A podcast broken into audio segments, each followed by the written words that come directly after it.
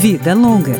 Dicas para uma maturidade saudável, com Cláudio Ferreira.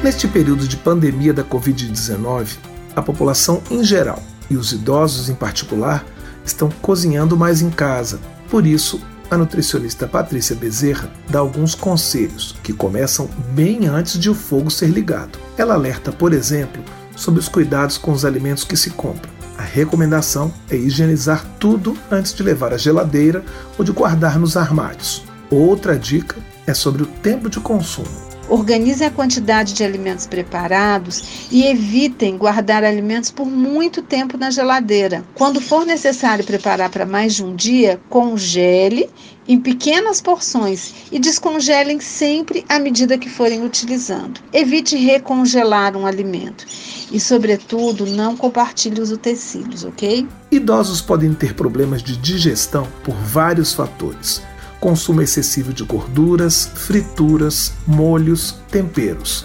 Mas a especialista lembra que muitas vezes a falha é a mastigação inadequada. Ela dá mais um conselho. Procure comer devagar e mastigar bem os alimentos. Outra dica é que o idoso se movimente um pouco depois das refeições, ajudando, por exemplo, a tirar a mesa, a levar uma louça ou fazendo uma visita rápida ao jardim tudo dentro de casa. A nutricionista Patrícia Bezerra ressalta que a má digestão pode ser provocada também por um quadro de intolerância alimentar. Observe também se algum alimento já lhe causa algum tipo de intolerância. Então, talvez algum alimento que você sempre consumiu ao longo de sua vida, mas que neste momento, talvez por estar mais parado, esteja causando algum tipo de intolerância. Mais um conselho da nutricionista é que o idoso reforce o consumo de água, chás e sucos.